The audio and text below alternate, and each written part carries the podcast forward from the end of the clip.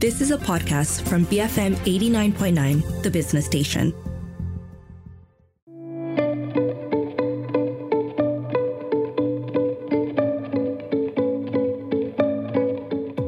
Good morning. This is Freda Liu. You're listening to Her Vantage, and this is where we speak to women of influence and leadership. The recently concluded Rainforest World Music Festival in Kuching celebrated its 25th physical anniversary, followed by the Borneo Jazz Festival Miri. Helping these to bring these festivals back to reality is Karen Shepherd, who wears many, many hats. And of course, we'll want to talk a little bit about what's happening in Sarawak. But we've got to start a little bit with yourself, Karen. Uh, I know you know your first hat. You're a freelance writer and copy editor, and on a on a range of topics, often Sarawak related for businesses, educational institutions, and also magazines.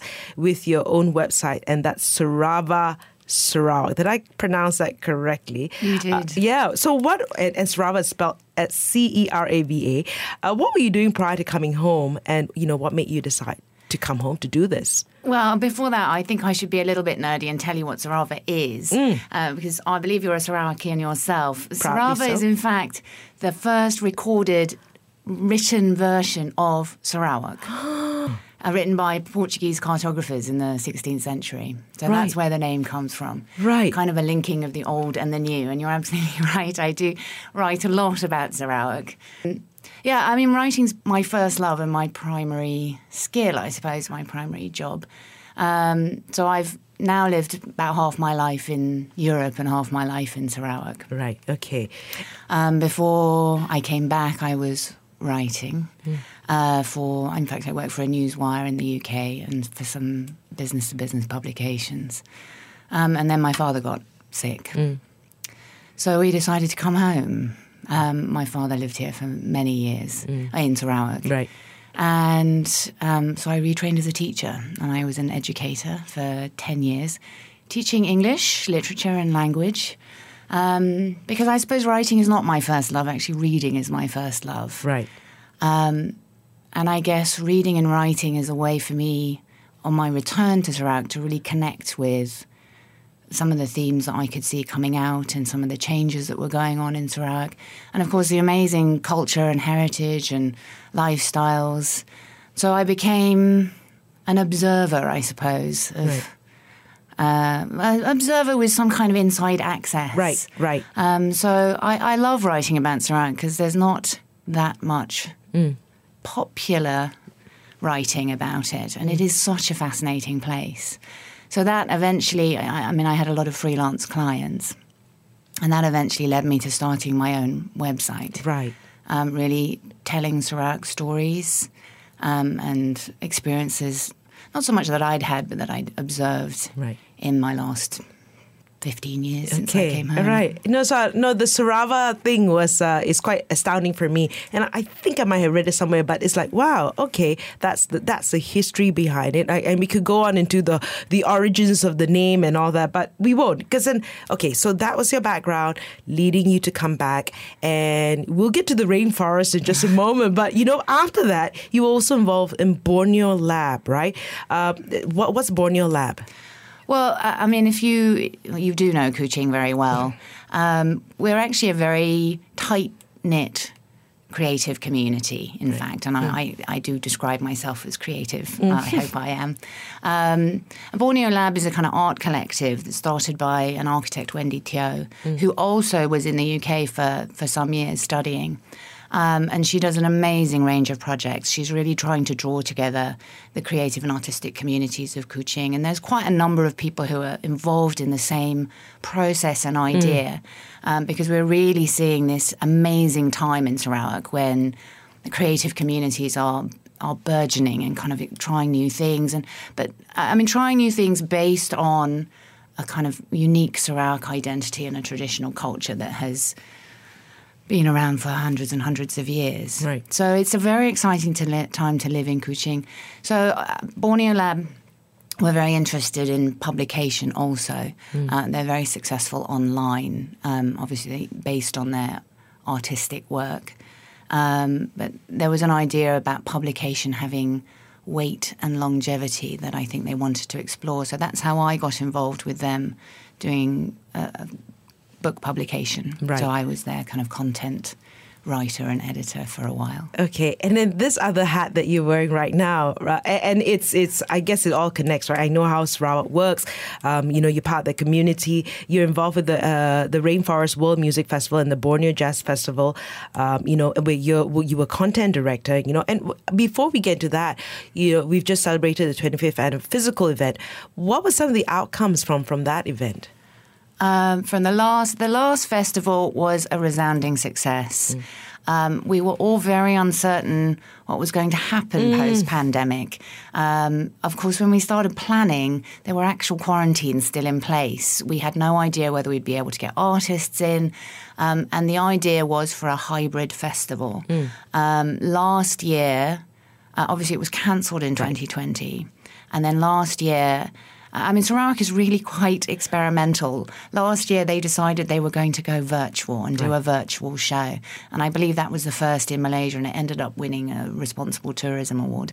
Um, so this year, hybrid was the idea and and I think you know mm. I, I, don't mean to sound patronizing but it's heartening to see Sarawak try these kinds of mm. new new ideas and so we were pioneers I suppose mm. in a hmm. way certainly pioneers in Sarawak trying to put together these two two different streams of content, mm. um, both for an, a live audience and a uh, an online audience. The live audience we were not very certain of in the beginning, mm. but then obviously, and on the first of April, the borders opened, right. and there they were. so, I mean, it was it was packed right. in the end, right. and really very close to how it had been in 2019 in terms of crowd size. And I think people were so overjoyed mm. to be back at the Sarawak Cultural Village and to be listening to live music again, mm. and to be meeting up with their friends. Uh, I mean, Rainforest is very much like this. Mm. Uh, you see similar people coming back year after year, and it's very much a rainforest reunion. That's what we right. we describe it as. And, and um, what about the Borneo Jazz Festival? Uh, Borneo Jazz, I was involved in last year as part of the virtual experience, but not this year. Right. Um, I think with both streams, they decided it was better to divide the two mm. to different production companies. Um, so I can't really comment on that. But I was told by a friend that they had an excellent lineup, and it was it was. Right. They went back well to, to physical as well? Yes. Right. Yes. Okay. So I think certainly for music festivals, while hybrid is a great experiment and a great way forward. Mm. And I think it is the future in so many ways. Mm. You can't beat that live no, feeling and the live no. event. And that's really what people want to experience. Right, dancing in the mud. Absolutely. yeah, I think that's actually a draw. Right. You know, you haven't lived until you've danced in the mud at some festival somewhere. And you're not going to get that in your front room. The so. mosh pit. The mosh pit. yeah. Um, you know, okay, I'm going to talk a little bit about how you're also content director uh, for the UNESCO Creative Cities application. I want to talk about that right after this. Stay tuned to Her Vantage, BFM 89.9.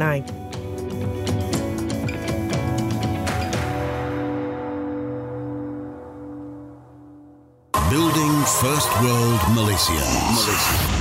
BFM 89.9, the business station.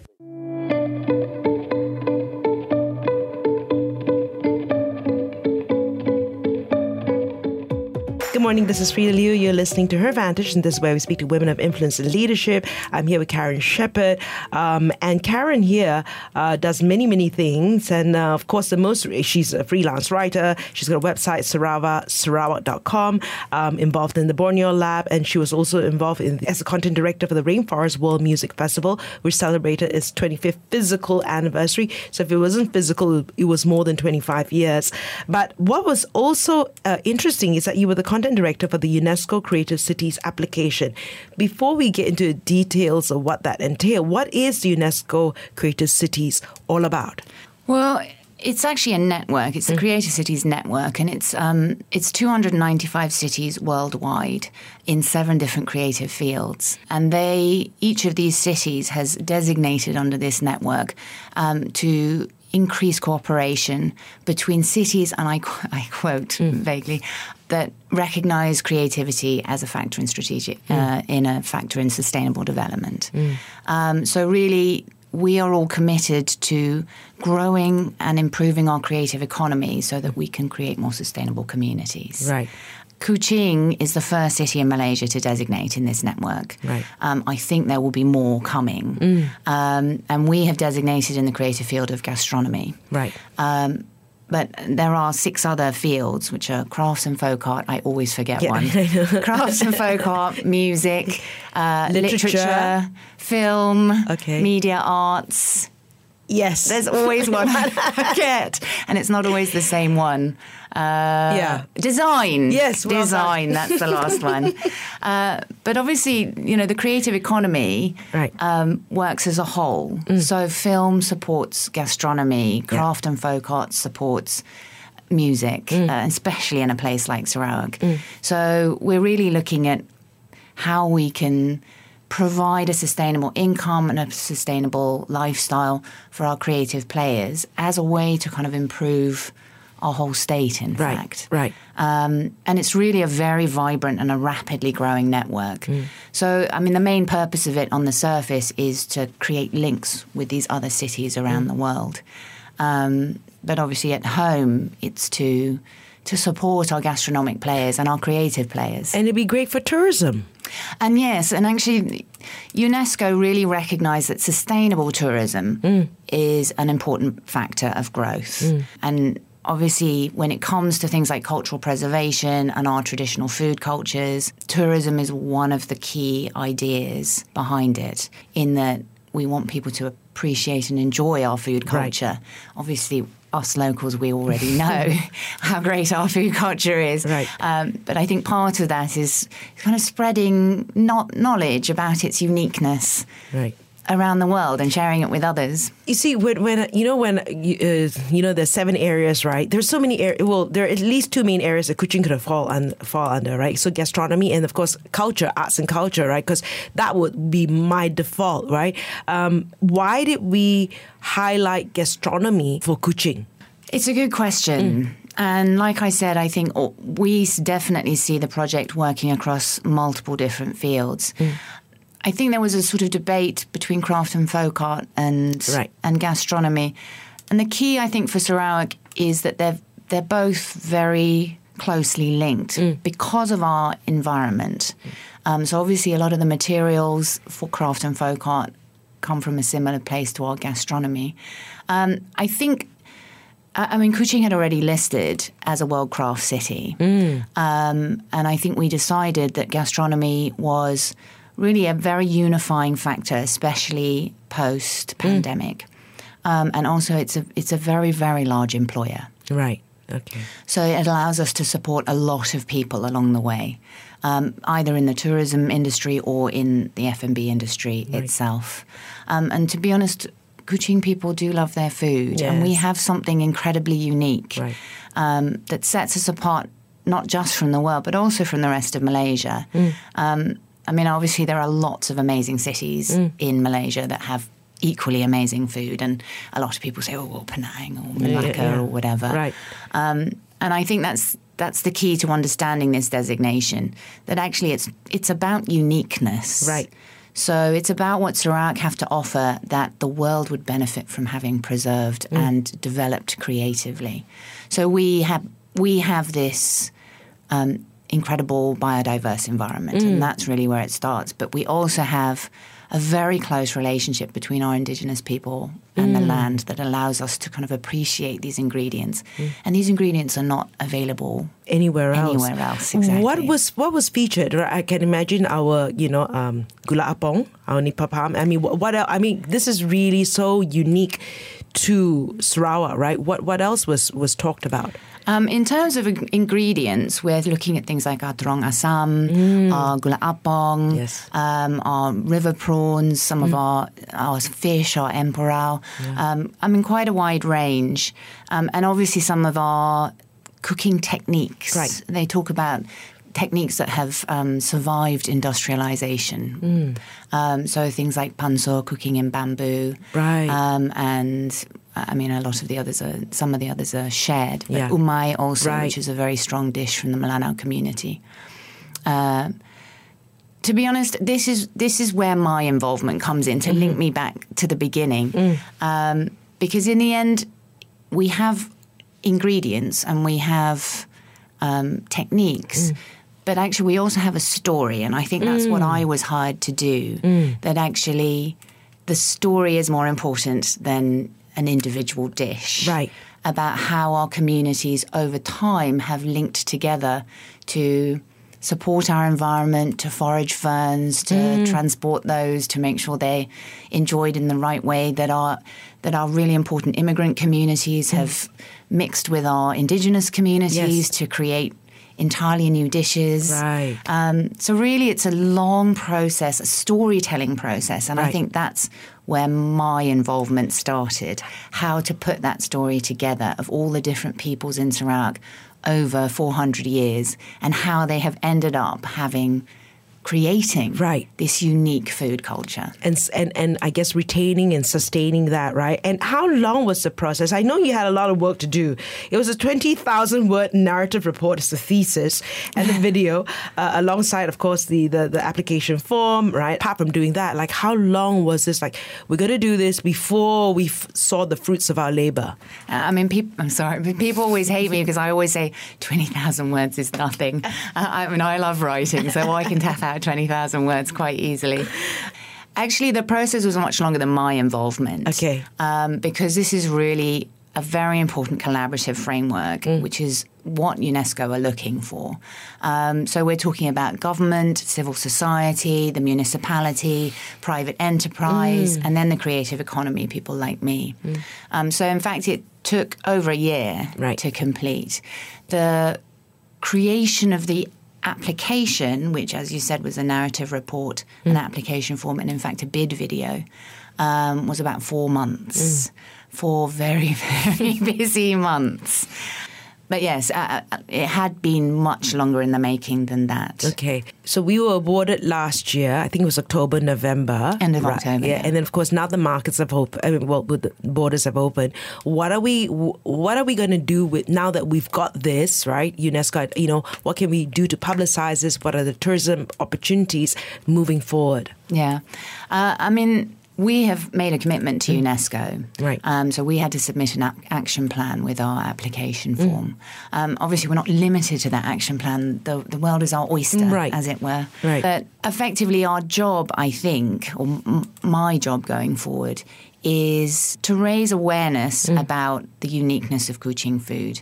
And that means well, once people are able to better appreciate what we have and what we offer, and actually how difficult it is to grow in mm. some cases, mm. how rare it is, mm. how organic and how um, healthy it is, we can then provide a more sustainable income for our providers all the way up the food chain. Right. Um, so a lot of it is focused on this idea. So we're putting together top-rated chefs to, to think about how we might use ingredients. We're doing programs with, with our hawkers and our market traders. It runs the whole range. In fact, uh, we are putting together um, collaborative tourism projects. So up until now, gastronomy has always been, or food, has always been something people did as they did other things. Everyone has to eat. Um, but I think we're now trying to craft tours that specifically focus on the food chain going forward. Right. Um, and I think this is a key trend in travel at the moment that people are traveling to experience Yeah. where their food comes from or where other people's food comes from, how it's supported along the way. So, I mean, we have a very famous, well, it's not a very famous rice industry mm-hmm. actually, mm-hmm. but it should be a very mm-hmm. famous rice, rice industry. Right. So, and uh, one of the ideas about becoming an Indigenous person, mm. if you want to enter an Indigenous community and be accepted, Right. you need to be able to complete the rice cycle in an Indigenous community. The rice Right. cycle is very, very important. So, ideas like that will come through in our kind of tourism agenda going forward. Okay. Um, what it's like to Right. to plant and grow and harvest your own rice. Wow, And then eat it freshly steamed. Or, or have it in Tuak, Uh, uh, yes, right? exactly. Okay. And then while you're there, get your tattoo. Yes, then ferment it right? precisely and drink it. that will be the end end result. Um, and I guess like how can corporations and sponsors participate, or how would you like them to be part of that journey together with individuals? Right? I mean, um, This is such an important question because obviously one of the key UNESCO ideas or UN ideas is partnerships for the goals. Mm. This is the only way that the creative economy is going to work if private enterprise SDG 17. In, absolutely. so this is one of the reasons why private enterprise is so important, right. um, and actually why the balance between all these different agencies is so important. Mm. I mean, government have their role and their way of doing things, and private enterprise have their own. So right. the two can have to work together. I mean, obviously, a lot of corporations now have a CSR element to them, um, and they want to be allied to this kind of program. Mm. Um, not just allied, but they also yeah. want to, to give back to the community. Right. Um, so they can involve themselves through their CSR programs mm. to support different projects that we're doing, um, and they should have a look at our website, and we will, of course, be reaching out to people as we go forward. Mm. Um, I, I mean, obviously, there's a certain promotional aspect to this also, this mm. raising awareness aspect. So there are additional benefits for corporations to be involved in terms of knowledge sharing, in right. terms of connections that they can make, in terms of how their product can. Uh, or their participation in these mm. projects can can be promoted widely. Right. Um, but yes, I, I, mean, I think for us also there's a knowledge sharing capacity. Right. Because obviously we need private enterprise mm. to advise our, our smallholders and our mm. smallholders mm. going forward. It's that kind of exchange that this network is in fact all about. Mm. This sharing of information and knowledge and skills mm. so that we can become a more sustainable community right. as a whole. So, looking forward to more exciting things coming out of my beloved state, Sarawak. Uh, I was speaking to Karen Shepherd. You've been listening to Her Vantage. This is BFM 89.9.